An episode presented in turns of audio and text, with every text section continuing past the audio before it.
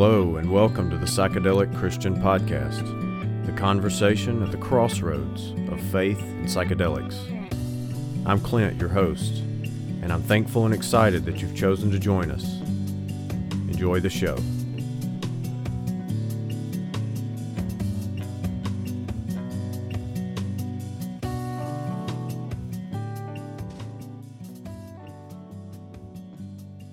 Welcome to episode 9 of the Psychedelic Christian Podcast. As of the publishing of this episode, we are currently in the middle of the 2021 Advent season, and if I'm unable to release another episode in the next few weeks, I want to take this opportunity to wish all of you a very joyous and safe Advent and Christmas season. May all of your hearts and homes be filled with peace and hope as we celebrate the birth of our blessed Savior. And if you are enjoying the podcast, please share it with a friend or family member that you think might enjoy it as well. Also, please visit the show on Apple Podcast and give us a five-star rating and review. That will definitely help others find us. And if you would like to reach out to me, that email is contact at the psychedelicchristianpodcast.com. I'm also slowly making all these episodes available on YouTube so you're welcome to go check us out there as well. Today's guest is Reverend Roger Joslin. Although Reverend Joslin is currently the rector of two Episcopal parishes in Long Island, New York, the warm, endearing southern drawl of his native Texas is unmistakable. Reverend Joslin shares with us his return to the Christian faith, which led him to becoming a priest in the Episcopal Church, and that ultimately resulted in his participation in the Johns Hopkins and New York University Psilocybin for Religious Leaders Study. Enjoy. Today we welcome Reverend Roger Joslin to the podcast. Roger is a native of the state of Texas and received both his bachelor's in psychology and his master's in political science from the University of Texas at Austin, as well as his master's of divinity from the Episcopal Theological Seminary of the Southwest in Austin, Texas. Roger is former vicar of All Saints Episcopal Church in Bentonville, Arkansas, and is now the rector of both Holy Trinity of Greenport, New York, and Church of the Redeemer in Mattituck, New York, on the North Fork of Long Island. Roger was also a participant in the Johns Hopkins Psilocybin for Religious Leaders study. Reverend Roger Joslin, welcome to the Psychedelic Christian Podcast. Thank you for joining us. Thank you. It's delightful to be with you, Clint. Well, Roger, if you could, why don't you begin by just telling us a little bit about your your early life and your spiritual influences? Sure. I grew up in Texas in a uh, in a small town, actually out out in the country, south of the Dallas Fort Worth area, um, and I grew up Baptist uh, in a very uh, devout family. My dad was a deacon. My mom taught uh, Sunday school for probably about uh, seventy years. Um, they were both very active. And as Baptist youth do, we went to church twice on Sunday, on Wednesday evening, and maybe even Thursday visitation. And we lived at church. Probably had a I, revival every now and then, too. Huh? Oh, yes, absolutely. Revivals were a regular part of, of life. And uh, I took it all very seriously. As Baptists say, I walked the aisle when I was seven years old, uh, making a profession of faith, uh, an altar call and um, went to uh, Royal Ambassadors Camp at one point and decided I was going to be a missionary. Uh, I found the idea of being uh, traveling the world and uh, proclaiming the gospel to be quite a, an appealing thing. I uh, stayed in church and very devoted to the church until uh, the summer of my senior year in high school, just after I graduated from high school. Actually, the day after I graduated from high school, I went to California and this was in 1969. Uh, one year away from officially the Summer of Love, but I assure you, the Summer of Love managed to persist another summer in Southern California. And um, my eyes opened up in all kinds of ways. You know, small town boy from Texas who had just played football and chased girls and uh, took school fairly seriously, but not too much. And um, hadn't really opened my eyes to a wider world in Southern California, I found myself uh, uh, visiting with Buddhists who uh, who taught me chants, and traveling to Mexico, and um, and surfing all summer long. Bought surfboards and uh, spend the day working hard. I managed to get a, a job, a, a great job, while I was in California. Union job, making more money than I probably make now, relatively speaking, as a priest. But uh, would work hard all day and surf in the afternoon, and then hits the streets and discover Southern California. As it happened, that summer I turned 18, and we were in the midst of the war in Vietnam. So I was required to register for the draft. And I really hadn't had a political bone in my body at that point. I just really hadn't given it much thought. So I went, got on a bus and went to San Diego, registered for the draft.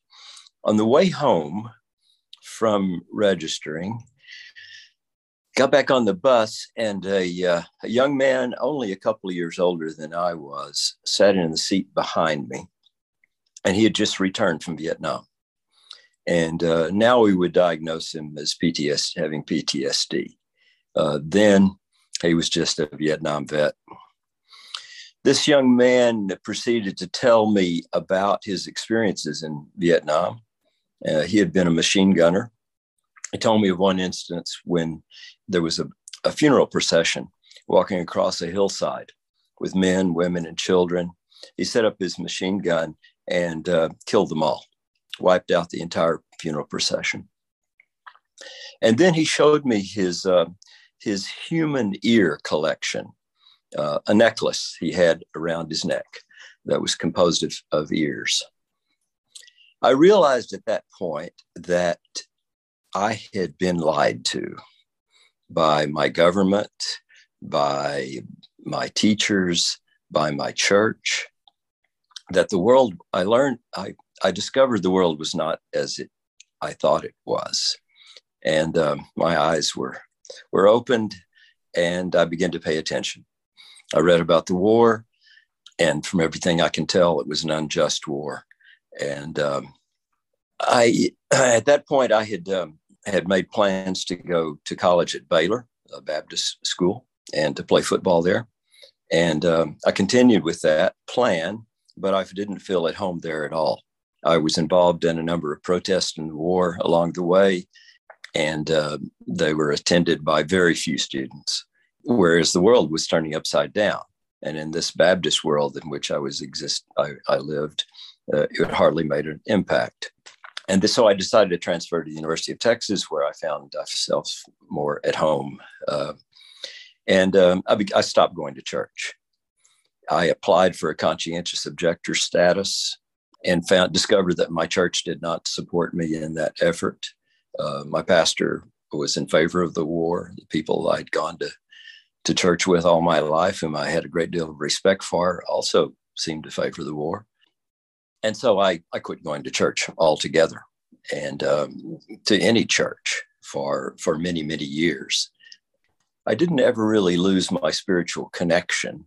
I had always found a great deal of of uh, connection with the divine in a natural world. I'd I'd hiked and cycled and swam, and I was raised in the country where I I spent a lot, a lot of my days riding horses and and swimming in creeks and exploring and fishing, and and um, uh, I still retain that kind of connection with the divine uh, in a in a natural setting for uh, the next twenty years of my life. What led you to California right after high school? What was it just the job out there? No, I, I intended to spend two weeks um, visiting family, friends, and going to Disneyland and and uh, seeing whatever there was to see in Southern California.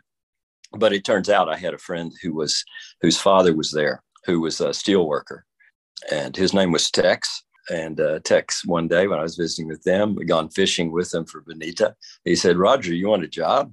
And uh, so I said, sure. So I wound up staying all summer. Wow. Okay. Cool. But you still had um, education or career plans. So you, you'd already kind of planned yeah, to come like, back to Baylor. That's right. Uh, Texas. First time. Yeah. Coming back to Texas at the end of the summer. But I came back to different, a different person than I had, right. than I three months before. Yeah. Sounds like you had some fortuitous meetings out there. I did indeed. It, uh, it shaped me in important ways. Right. So at you know being out there in the late 60s in California, you must have noticed, you know, the prevailing hippie culture. What were your thoughts about that? You know, Did that seem foreign or did it seem uh, enticing? Or it took me about five minutes to be uh, fascinated and uh, to decide not to cut my hair that summer. And, uh, and I found it very appealing.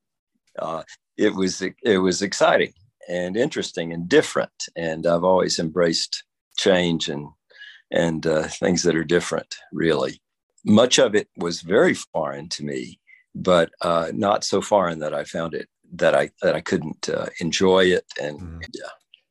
When you came back to Texas, what were your original education plans? I wasn't sure what I was going to major in in college uh, at that point. I just knew I, I wanted to play football, and even though I wasn't big and strong or fast enough to really play college football, uh, when you grow up in a small town in Texas, that's what you do. And uh, I hadn't really gotten, quite gotten over that. It didn't take long for me to discover that that really wasn't going to work out well for me. Uh, that I wasn't big and fast and strong and mean enough to to play college football.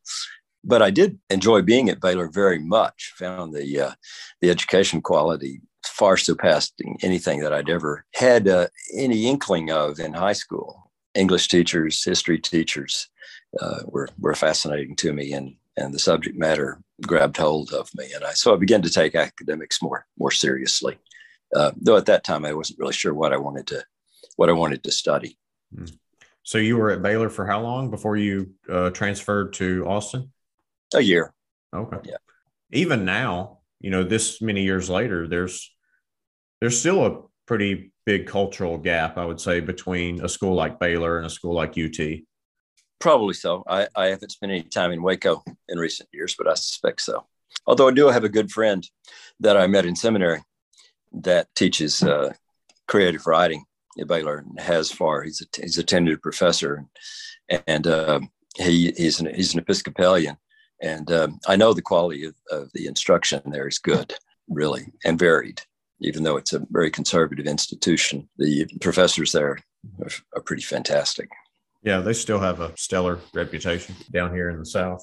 So, what happened in Austin when you got there? Uh, well, my first um, visit to Austin with a roommate from who was from Austin at, at Baylor, he took me around to the Drag, which was the uh, Guadalupe Street, which runs along the side of the University of Texas, and uh, I discovered that there were just all kinds of things going on. They're much more interesting than they were at Baylor. Music scene was fantastic. The hippies were fascinating. The girls were beautiful. It was fun.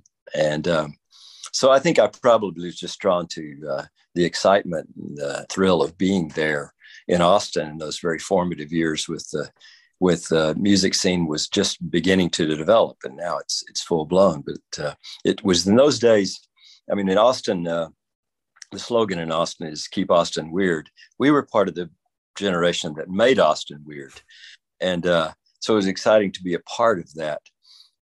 There was always this undercurrent of the war in Vietnam taking place around us. And uh, so I was involved in lots of protests and, and active, an activist and uh, in opposition to the war in Vietnam. And eventually uh, I studied psychology but really um, my interests were moving toward um, toward peace research. You know, I think I've always kind of wanted to do what was seemed the most important thing going on around me, and at that time, the greatest evil seemed to be war in my mind. I uh, spent a lot of time. I, I, continued on, graduated from the University of Texas, and then um, worked, traveled, went to Mexico, uh, bicycled across the United States, worked as a carpenter, and uh, but then eventually decided to go back to graduate school and to to pursue uh, peace research. And I did that at the University of Texas for two years and got a master's in, in the government department, and then transferred. I went to the University of Sussex in, in England.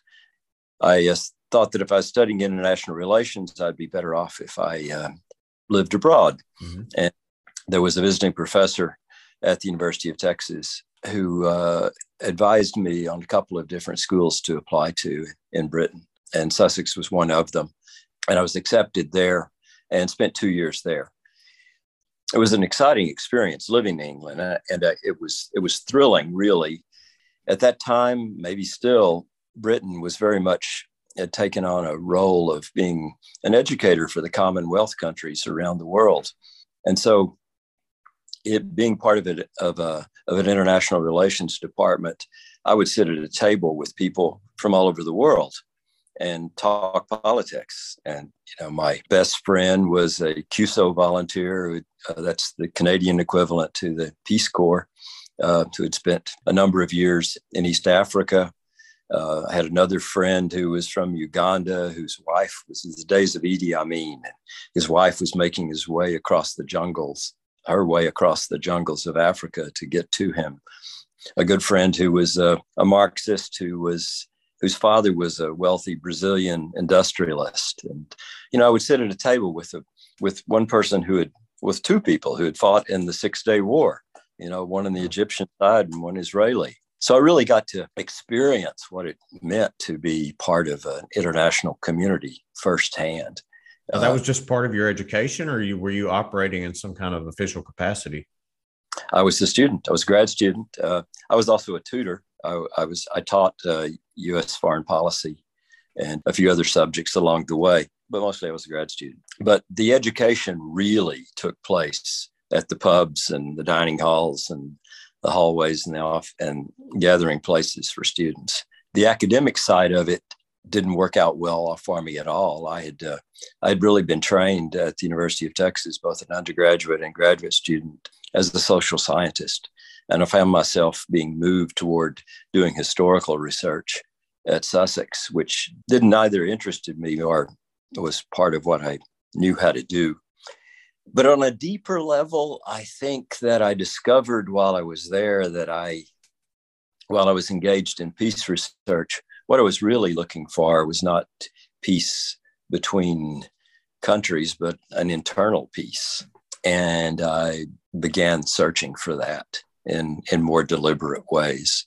I eventually came back to the United States and um, wasn't sure what I wanted to do. I knew I needed to feel very, uh, I needed to feel uh, more productive. I wanted to see the result of my labor at the end of the day.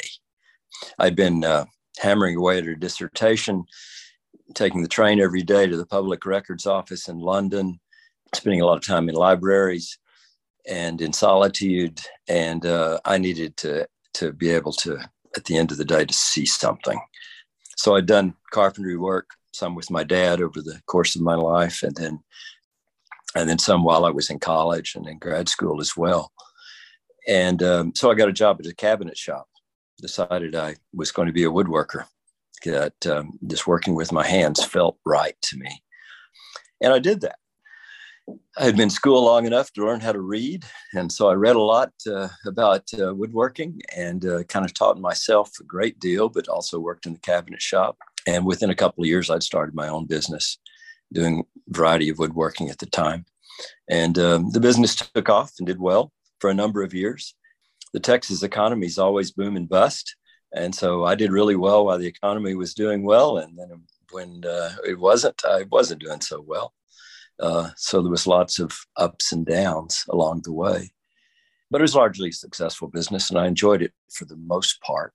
Uh, eventually, uh, the kind of things that made it satisfying for me, working at the workbench and creating things, the time I had available to do that became more and more scarce because I was running a business and had employees and and uh, was more of, became more of a manager than I did a than a craftsman, and uh, so that was less satisfying. Well, they say uh, you work either in your business or on it. You can't do both most of the time. So.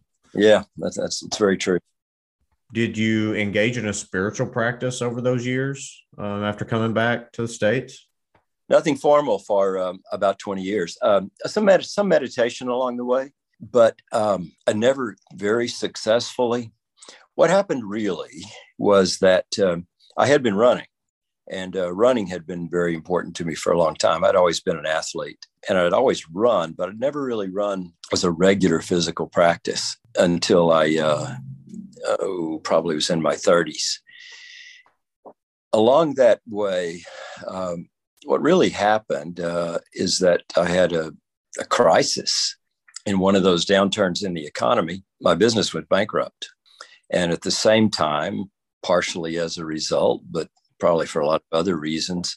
Um, my wife wanted a divorce, and um, we had two young children. And um, the prospect of uh, she, she had been my high school sweetheart, and we'd been together in one way or another almost 20 years. The prospect of that marriage falling apart was devastating for me. And at the same time, I had lost my business. So I was in a crisis, very much in a, in a spiritual and emotional crisis. I took a job uh, working for one of my competitors uh, in San Antonio, managing projects for them. And while I was there, I, I, I had a lot of time on my hands because I wasn't with my family during the week. And uh, so I ran. Uh, and I found that I, when I ran, I felt better. Just, you know, the better endorphins kicking in, just the physical activity, the move, movement. So I ran and I ran and I ran. And it, I ran then in much the same way I think somebody who might be better at drinking whiskey than I am might drink. I just ran to feel better, really. And, um, but unlike drinking whiskey, I still felt okay afterwards. uh, so uh, that really became uh, an important part of my life, and I began to pay attention to it. And while I had, um, as I'd mentioned, I'd, I'd tried meditation for many years without a great deal of success. I discovered uh, that as I ran, I was much of the kind of benefits of meditation were happening while I was running. And I began to practice uh, what's popularly known as mindfulness now, really just paying close attention to the run, paying close attention to my breath. Uh, the advantage of running and watching your breath, which people do in meditation all the time. But if you're running, you you have to watch your breath. Mm-hmm. It's so it's it's at the forefront. You can't you can't ignore it. So I would watch my breath and I would listen to the sound of my feet touching the pavement. I paid attention to things like the movement from being in the sun to being in the shade. I became, I practiced being present to my, my immediate physical surroundings. And um, I found it transporting. I found it eventually much more than just running to feel better. I felt connected, um, connected in a way that I had escaped me for a long time and it was healing, uh, therapeutic, and became spiritually meaningful for me. And uh, I wanted to read more about this, what was happening to me. And at the time, there weren't really any, uh, there weren't any books about it. So I became, I, I, paid a lot of attention to it, that practice and kept a journal for several years and eventually wrote a book, Running the Spiritual Path, that did quite well. And it was really the kind of the first book out on on running as as a spiritual practice, and it's remained uh, that's remained important to me over the course of my life. It um, the same time I uh, there was like several things that happened, but one was um, I was reading an article in Harper's Magazine uh, written by a professor at Duke, an English professor, who had spent some time at Gethsemani. that's the uh, Trappist monastery in uh, North or South Carolina. I can't remember right now, where Thomas Merton lived most of his life. And um, this professor had spent some time there and had found it very transporting. And he quoted Thomas Merton in his article saying that prayer is the desire to pray. You know, it's as if someone had just slapped me upside of the head and I realized I need to pray. I mean, I'd grown up praying. I'd grown up listening to my dad. You know, the preacher would say, Brother Joslin, would you lead us in prayer? And dad would stand up and preach the most or pray the most eloquent prayers you could imagine. And and we always prayed before going to bed. But my prayers had been verbal and uh, heartfelt, but I knew I needed a different way to pray. I heard those words that Merton saying that because I desired to pray, I was already praying. And um, that gave me this giant leap forward.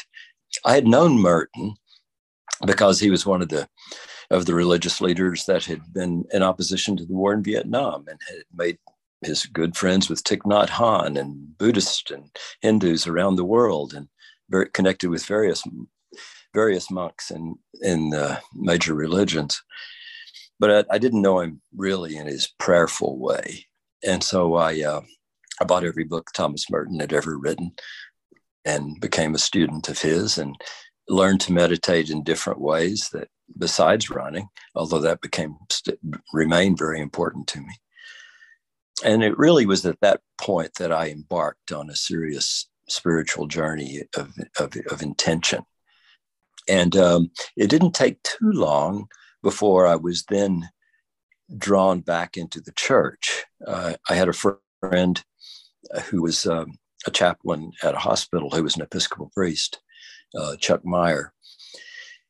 And uh, Chuck suggested that I might find the Episcopal Church to be uh, to be welcoming, something that would resonate with me, uh, because I really didn't know much about church except the Baptist Church, and that didn't resonate with me anymore. That evangelical end of things. And Merton and, uh, was Roman Catholic, correct? Yes. Yeah. So I did. I visited the Episcopal Church and I found that people were welcoming. I discovered that my thesis advisor uh, was part of the Sunday school class there, uh, Christian education, and he was the smartest person I'd ever known. And I discovered we, we could ask questions that I didn't know were permitted to ask in church. You know, I remember him asking, um, Does God ever change God's mind? and like wow that's blasphemous you know i thought you know everything's all constant but uh you know inquiries like that having an intellectual approach to religion appealed to me a great deal at the same time when they would pass the peace in the worship service someone would take your hand and shake your hand and look you in the eye and uh, say peace be with you at a time i needed peace so badly uh, that that felt perfect to me. And I also found that that beauty as a pathway to God was was really love was a wonderful pathway. The Baptist church I had grown up in was very austere. The Episcopal Church had vestments and candles and beautiful music, and I uh, was very drawn to that artful approach as well. So the intellectual appeal and the art and the, the welcoming spirit that I felt uh, resonated with me. And so I found myself back in church uh, after a very long absence, uh, really uh, 20 years. And it wasn't very long after that. I mean, within, oh, five years or so being a part of the church again, that I began to, to wonder about a career. And that's another story, Clint. I don't know. I, I can go on and on about this, but what, at some point you want to get to psilocybin? Yeah. uh, well, yeah, briefly, like through all that time of your work life and you know your absence from the church, although you had you know you had been to California during you know kind of the heyday of psychedelics, and then you returned to Texas. Um, how did you view all of that culture? The, the hippie movement, psychedelics. I know you kind of had a, a little bit of a positive conditioning towards it, but how did you know growing up Baptist, especially you know in the 60s like how did that color your your concept of things like psychedelic drugs and what kind of former um, opinion did you have of those things yeah i didn't uh, i didn't i didn't i didn't take any psychedelics while i was uh, a part of that and and didn't at all while i was young. I think i was uh, uh afraid of it. I mean there'd been so much uh, what i view now as propaganda about uh, the dangers of psychedelics and you know your brain on on drugs and all that all that stuff and and painting a broad stroke about drugs that i i stayed away from that. Um, i smoked a little marijuana like everybody did in, in, in college but not really much uh, it didn't uh, just i don't know i didn't like it much really uh, didn't have any any harsh judgment toward it and uh, but it really wasn't something that that appealed to me. So I really wasn't part of the drug culture at all. Uh, I was a pretty good student, and so I I paid a lot of attention to my studies, and you know, drinking and smoking marijuana didn't really. It's hard to do that. You decided to go to seminary, and uh... um, yeah, well, it's it's more complicated than that. Okay, uh, everything is. Uh, I'll tell you a little bit of a story about that because I, I like the story. I I had um, I visited a lot of monasteries over the course of my adult life. Um, I found retreat centers to be very appealing. I like concentrated times of prayer and quietness, and and um, I went to one in New Mexico, the Pecos Monastery in northern New Mexico, where I passed by many times.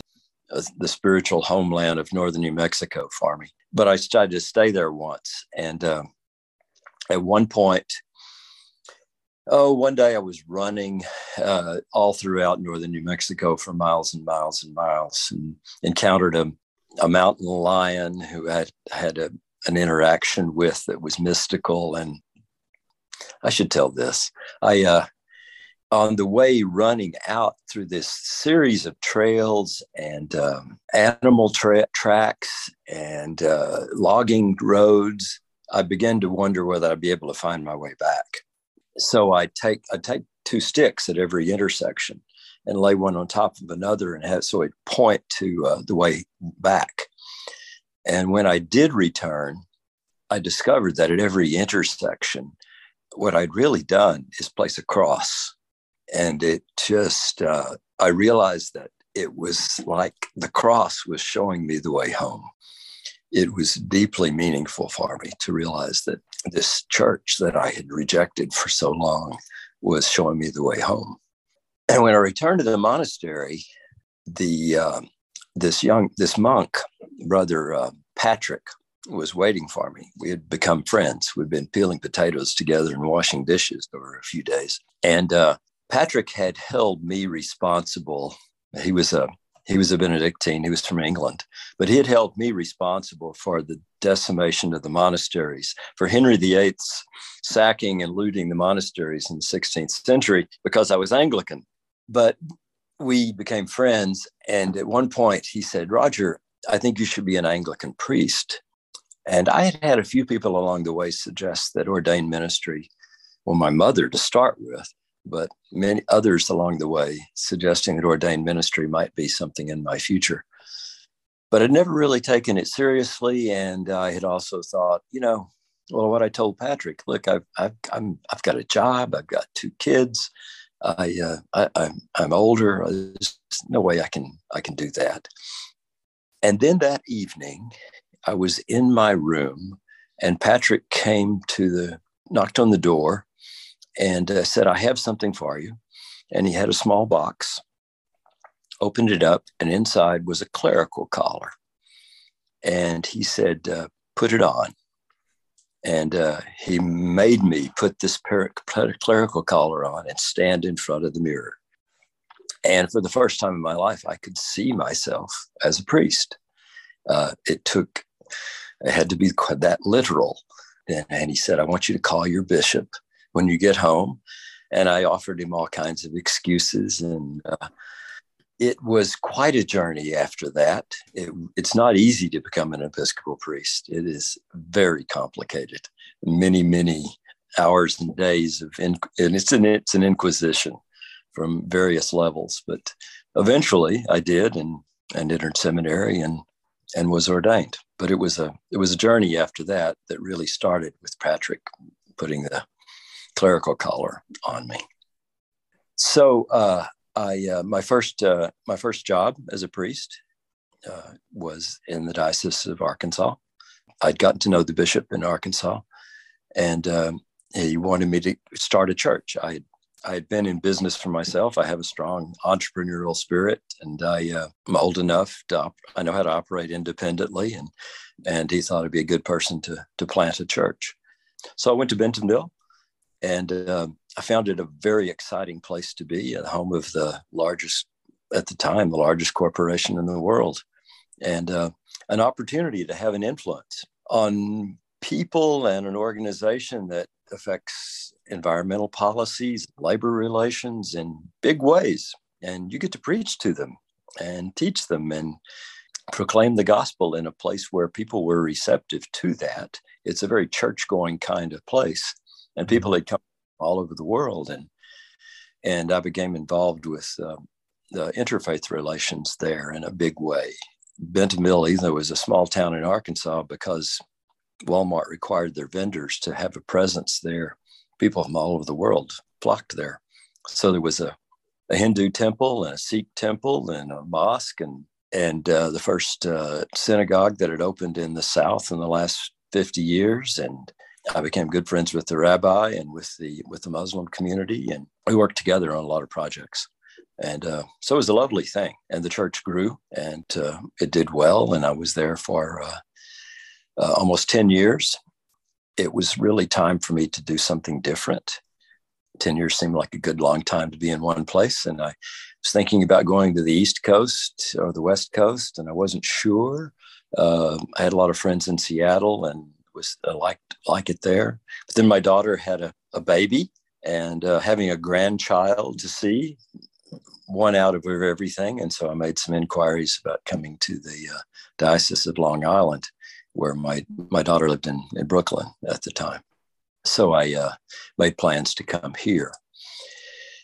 Now, along the way, uh, when I was really at the stage where I decided I, I wanted to do something different, uh, my good friend Hunt Priest, who's now head of uh, an organization called Ligare, which is involved in connecting the Christian community with the psychedelic community. Hunt saw a, uh, an ad in Christian Century uh, the, which they were recruiting people at Johns Hopkins, recruiting clergy to come be part of a, a study involving psilocybin. And Hunt called me up and said, Roger, this has your name on it. I'm not sure exactly what there was about that that Hunt realized this is something I'd want to do, but uh, he was right. It sounded like great fun. And I, I told him, I think it, I think it has your name on it too.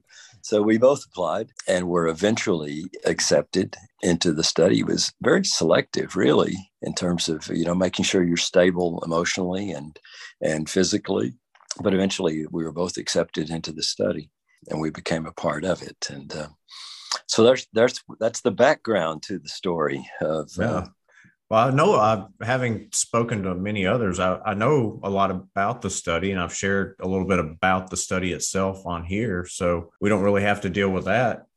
Okay. You, if you if you could, to whatever degree you're you're willing and able, if you could begin to share a little bit about your own personal experience in the study, how you felt uh, going in and and what you experienced and you know what what kind of uh, information that gave you moving forward in life. Yeah. Um, well, I know you've talked to it to other folks about the importance of uh, set and setting with the psychedelic experience because, and I, I, I can't really talk about that without un, I have to underline the importance of that and and the way in which I, my experience at Johns Hopkins with two guides who who I became friends with, of course, of the several meetings and their their wisdom and their skill and their compassion and their capacity to make a person feel comfortable were integral to the experience itself. So going into the study, I suppose I had some apprehension, but most of the apprehension that I had it dissipated because of the the skill of my guides themselves. They they really did a beautiful job in of creating a setting that made me feel comfortable and I didn't have clear intentions about what would happen. The study is in two parts. You take a, a substantial dose of, of, psilocybin on one occasion, and then three weeks later, I believe, you take another dose, a slightly higher dose. And each of the those two sessions were different. One was deeply personal. Uh, I was going through a divorce uh, with my wife in Arkansas, and my mother had died and um, I went through a tremendous grieving process over the course of the of the session, in which I said goodbye to them, and not just to them, but said goodbye and re-experienced every loss loss I had known over the course of my life, and it was painful. And uh, but profoundly beneficial. It, I went through a, a, process that I think would have taken years and years of psychotherapy uh, to, to experience loss in that way and to grieve mightily. I cried for what I thought was hours and hours. Uh, I learned later it wasn't that long, uh, but it seemed forever.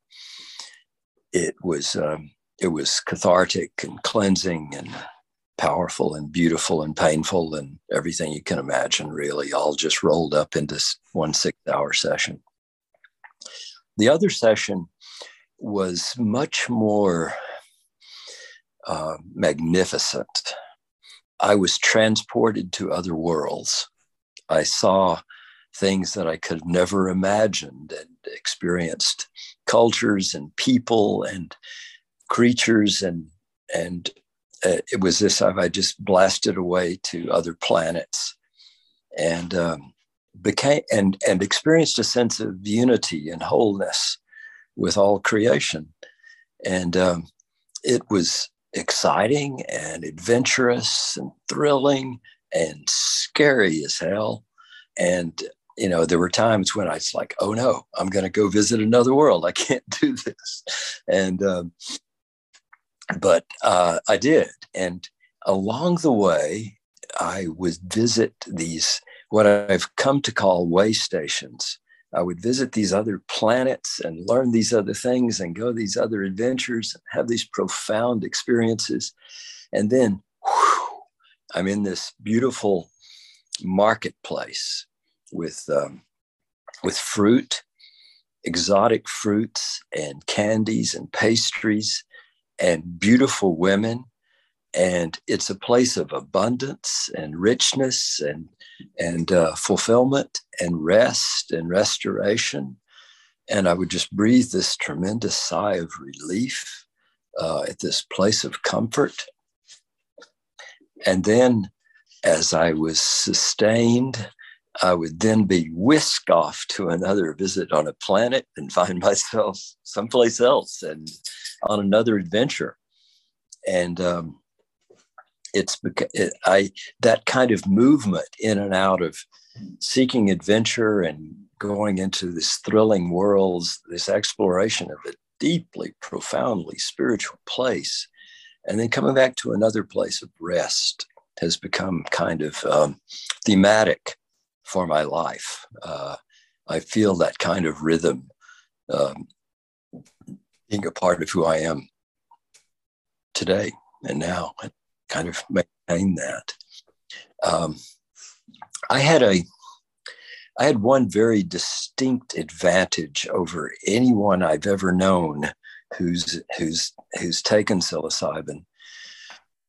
Um, after uh, about a month after I returned from from Baltimore, Johns Hopkins, I uh, had had arranged to take a sabbatical, and uh, I a three month sabbatical, and I wasn't sure what I was going to do, but just instantly. Um, it just occurred to me that I should walk the Camino de Santiago de Compostela. And uh, your your listeners, I, if you're not familiar with that, it's it's an ancient pilgrimage across Spain, typically about 500 miles uh, from Saint Jean Pied de Port in France to, uh, to Santiago near the west coast of Spain. And pilgrims have been wash, walking this, Christian pilgrims, for about 1500 years. But before that, there's evidence that, that people on a spiritual journey of some kind or another had walked this path before. And it's a sacred place. There's just, it's just one of the holy places on the planet. And so I decided to walk the Camino. And um, this was very shortly after taking psilocybin. And it was for me this opportunity to engage in a meditation, uh, to walk 500 miles in a meditative way, to pay attention to every every step I took, to embrace every conversation I had with fellow pilgrims around, from around the world, and just to be so fully present to the experience in a way that I don't think I would have been able to had I not had the, the experience with psilocybin first. It prepared me in a unique way. And in fact, I don't I don't really even separate my Camino experience from, from my psychedelic experience. They are so linked in my mind. They are of a piece so I walked this 500 miles and it was so fantastic. And um, I. Uh, How long did that take you? About a month. A month. Yeah. I'd met so many people along the way, hundreds and hundreds of people, and sometimes a conversation for five minutes, sometimes a conversation for five days. Uh, I fell in love three or four times along the way, made good lifelong friends. I went to later went to see people all over Europe that I became friends with along the way. I connected with people in a way I've never connected in my whole life, and and I'm a pretty good connector, but there it was just I mean, everybody's on this path also, maybe for all kinds of reasons, not particularly religious, some profoundly religious, but some, many, most not. Most were Europeans and they're fairly secular, but they were looking for something. Everybody was looking for something and, and hungry and wanting to be engaged and alive and awake. And, and I was able to experience that fully. When I arrived at uh, Santiago, there's a giant cathedral there.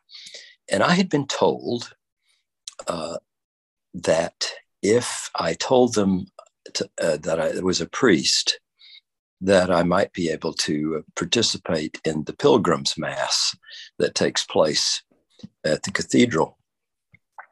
And I made inquiries about that. Nobody didn't know anything what I was talking about. My Spanish is pretty good, but I was talking to somebody from Belgium, I think, and she thought I thought I was looking for a priest instead of telling her I was a priest. But, but anyway, I made my way to the cathedral, and uh, people were hundreds and hundreds of people were lined up to get inside, and so it was hard to get there. But I, I decided I would try to do this, and I would tell the guards what I wanted, and they said, "Well, go to the sacristy, and uh, maybe they can help you." And and I made my way through these crowds and and eventually found myself at the sacristy where a nun, well, this is a Roman Catholic cathedral, taken, keep in mind, there's a nun standing at, with her arms folded at the uh, front of the sacristy. And I told her that, um, I said, soy sacerdote, and I'm, I'm a priest, I'm a pilgrim, and I and I still had on my my shorts and t-shirt, and I looked and I didn't smell so good like most of the pilgrims and I asked if I told I told her I had been told that I might be able to participate in the Eucharist,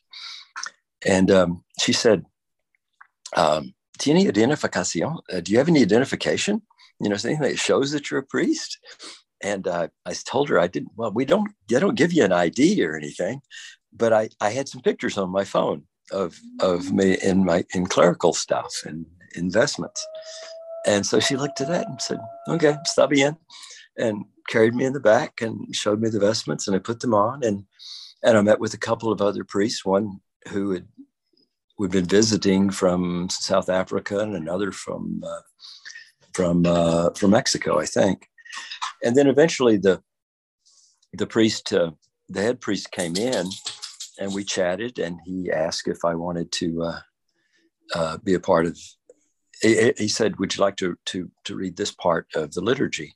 I'd had a Spanish congregation in Arkansas and uh, a Spanish speaking congregation. And so my, my Spanish, particularly liturgically, is pretty good.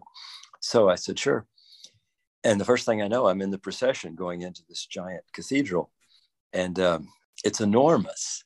And I suddenly felt like an imposter, but I was standing behind the altar, and I looked to my left, and there's a thousand people, and to the right, it's another thousand, and straight ahead, a few more thousand. And, you know, I come from these small churches. and so it was overwhelming. And um, I began to wonder if I would have actually, if I'd even know where on the liturgy I was supposed to jump in and do my part. But the priest just kind of slid the microphone over to me at the right point, and, and that was fine. And then he handed me the paten with the bread on it and he invited people to come up for Eucharist. And I'd been a priest for 10 years at that point and it had commun- given communion so many times. But I was now offering communion to all of these fellow pilgrims that I had walked with this whole distance. And some knew I was a priest, some didn't. But to be able to commune with people that I'd really been communing with for 500 miles already and had suffered with them, had been in pain and laughed and been hungry and drunk and everything else along the way with all these fellow pilgrims. To offer them the body and blood of Christ was uh, uh, one of the most meaningful experiences of my life. And then they have this this uh, what they call the Fumillero, which is the main attraction at the cathedral.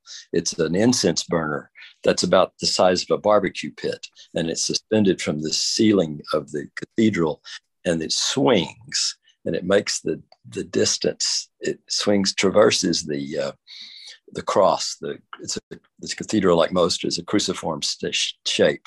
So they there are like seven guys who have ropes, and they get this thing swinging.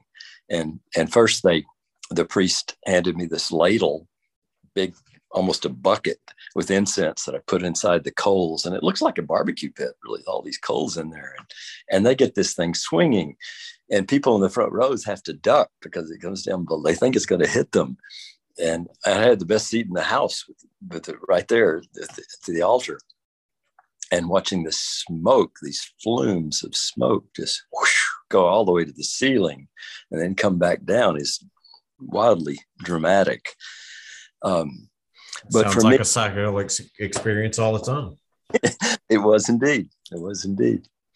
So uh, I went back to Arkansas and uh, was home for about uh, 12 hours. Uh, I woke up in the middle of the night. My body was still on European time, so I couldn't sleep. And I decided I had two more le- months left on my sabbatical, and I was going to do this classic American road trip and go visit friends and go to national parks and stuff. I decided, no, I'm going to go back to Spain. And uh, at that moment, I booked a flight to return to Spain and went back in three days later and walked another 500 miles on a, on a different route this time, but another 500 miles that ends in Santiago. And uh, so I had a thousand miles of walking in which I could I could make that whole psychedelic experience just incorporated in my bones.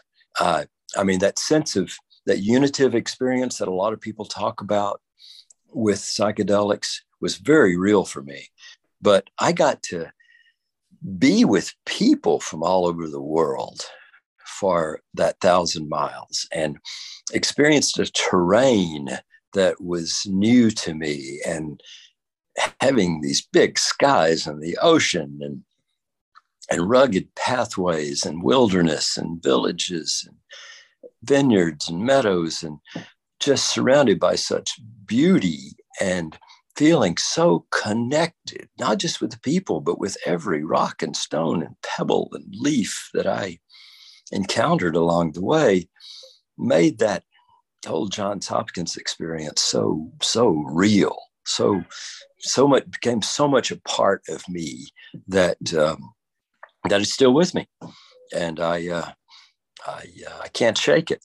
Uh, if I, even if I wanted to, I don't think it's. Uh, I'm, I know I'm part of creation, and uh, it's. You know, in the church, we we spend a lot of time talking about the mystical experiences of our forefathers, mothers, all the people we read about in the Bible. I think it's important to have them. We need to have those mystical experiences. And um, psychedelics are not the only way to be there, to be sure, but it is a really good way and a very accessible way. And, and it's my hope that more, more and more people will, will have that opportunity. Uh, that I had because it's uh, it's transformed my life. I I really think of my life as there's two. It's in two halves. Even though I've had lots of really interesting and powerful experiences over the course of my life the birth of my children and being ordained as a priest. But really, it's pre psilocybin, post psilocybin. That's the demarcation. And whether it would, whether I could really say that with such affirmation without it being linked to the Camino, I don't know because I really can't separate them. But I do think it's it's vital that so you have some way you incorporate the experience to integrate that into to who you are. Otherwise, you may be lost. I mean, I, I mean, I've talked to a lot of people about who've just done uh, psychedelics in a recreational way, and it can be very powerful and very meaningful for them. To be sure, just on a Saturday night somewhere. It's like, whoa. And, uh, but it can also just be squandered. It can be, that can be wasted. You can just kind of, of um, view it as like, well, that was something, and then move on with your life. But that's where I think the church is important. I think that if I had had the opportunity at the end of that to go talk to my priest about this, oh my gosh, that would have been so powerful. But I didn't. And for us to, as a church to be offered this place where people have had profound spiritual experiences, to come to learn to do something with that, you know, to to to to integrate it into their larger life, to to enable them to connect with people who have had profound spiritual experiences throughout history, to see the connection there, to understand it in a way they wouldn't have understood biblical stories before. Um, the church is missing the boat if we don't become involved in that. Well, so many of us live our, out our entire Christian lives virtually uninspired. I, I don't I don't want to speak negatively about so many people's Christian experience, but for so many of us, it's just this mundane drag of always trying to uh, live up to high standards and and never really experiencing the full beauty and glory of what God offers us. Uh-huh. I'm very tempted to say that we may come to understand in the future that that for some people, psychedelics may be a route feeling a part of that. Um, you had a unique opportunity, not only that you got to experience uh, psilocybin in the Johns Hopkins, you know, situation, but then shortly thereafter, you were able to integrate that over this thousand mile journey without the pressures of everyday life. You know, so many people have a psychedelic experience, and then Monday morning, you know, they're back to the job and uh-huh. trying to juggle this glorious experience or maybe troubling experience they had and they haven't really fully integrated that and they're already entering back into the nine to five yeah. um, that can be challenging as well if we could ever give everybody two months off and yeah. uh you know and i know that's i know that's not realistic but it is realistic to think that you know you could do this in a setting where you have a re- if you go on retreat you know where you've got a week and you got a couple of days to prepare for this and you you take the psychedelics and then you have a few days where you know you do get to integrate it. And i think that can be really powerful. And the church why shouldn't the church be the place to do that? If we don't then you know psychotherapists will companies will secular retreat centers will. It's it's just too powerful and meaningful to squander and, you know, churches are dying right and left. And, um, you know, nobody goes to church in Europe anymore, and the United States is heading that way. And I love the church. And we're missing the boat if we don't take advantage of this movement. And I think we're just uniquely placed to do that. And uh, there is a hunger out there. I mean, young people don't go to church, but it's not like they're not hunger for something of deep spiritual importance. They're really hungry for it and looking in all kinds of directions. And uh, we're, we're, we're supposed to be in that business of engaging with people and their spiritual experiences. And I mean, I do my best on Sunday morning to, to recreate a profound spiritual experience for people. And sometimes it takes and sometimes it doesn't, but it becomes much more powerful if you've really had something deep that i mean i i know what it's like to run and run and run and find my mind altered. And i know what it's like to sit in meditation for hours and be transported. And i know what it's like to fast. And i have spent a lot of time i know what it's like to be in pain and find that transporting and there's all kinds of these transporting experiences that are available to people, but none that I know of are as powerful and accessible as accessible as psychedelics. And most people are not going to go spend years in a monastery engaged in contemplative prayer. And um, why should that be only available to those who decide to be monks? I want it to be available to everybody the world would be a better place. Yeah. Well, the closest thing to a psychedelic experience for me personally is like a Christmas midnight mass. Mm-hmm. You know that uh, the beauty and the the solemnity, our corporate intention so focused on the incarnation of Christ. It's the most, uh, to put it kind of crudely, it's the most fun you can have with your clothes on. To me, uh, to be in a beautiful mass, uh, but I realize that's probably my weirdness coming through. Not not most people don't, you know, could find a mass boring. I don't know. I don't know how, but oh no, I don't think so. I think that uh, in particular, uh, the midnight mass, the Christmas Eve service. I mean, it's what drew me first in the Episcopal Church. I mean, I had a girlfriend who was Episcopalian, and she took me to church first time there, and it was like, whoa, this is mystical. This is mm-hmm. beautiful. This is transporting, to be sure. Um, and why shouldn't it be? I mean, we, but we're, what is, as you talked about, this, this um, incarnation. Well, we're all incarnate, but we're also all divine. And the realization of our divinity wow i mean i know i have that divine spark within me now i thought i did before i mean i preached it and taught it and, and understood that to be the case i know it's true uh, now that what takes place at, at midnight mass is real and we do our best to recreate it and produce uh, theatrics that would enable people to experience that but you can ingest it and get it for sure for real. Uh, and the people who you can't get to come to midnight mass will will know about it. And then they'll come to midnight mass because you can like oh yeah this i this is familiar to me. I've been to this place. Uh, it's not just a story. It's we have to lean into that as christians. I think god's calling us to live in him and through him. And if we if we do that he will empower us to do his work on earth. But we have to we have to ex- almost accept that noble calling.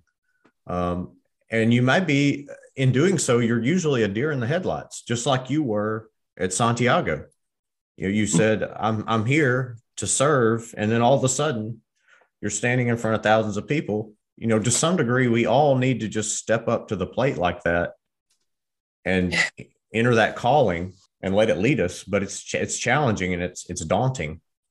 But I think that when you have a massively spiritual or psychedelic experience, at least it gives you a taste of what being embodied in the spirit is. Exactly. You get a taste of it. You get a little glimpse and you go, oh, okay. And you can find that lots of places, but uh, you have to know what you're looking for and know that it's real uh, and not just the stuff of legends and stories and apocryphal.